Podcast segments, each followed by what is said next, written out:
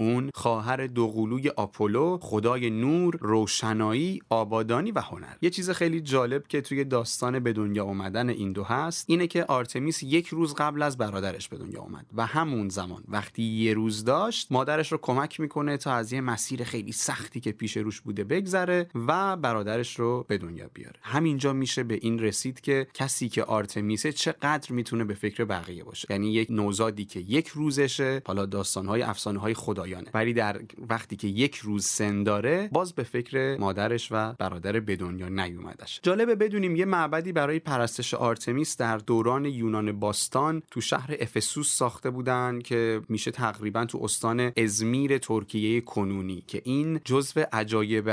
گانه بوده یه معبدی که بیشترش از سنگ مرمر درست شده 127 ستون در اون به کار رفته بوده و خیلی مورد احترام مردم اون دوران بود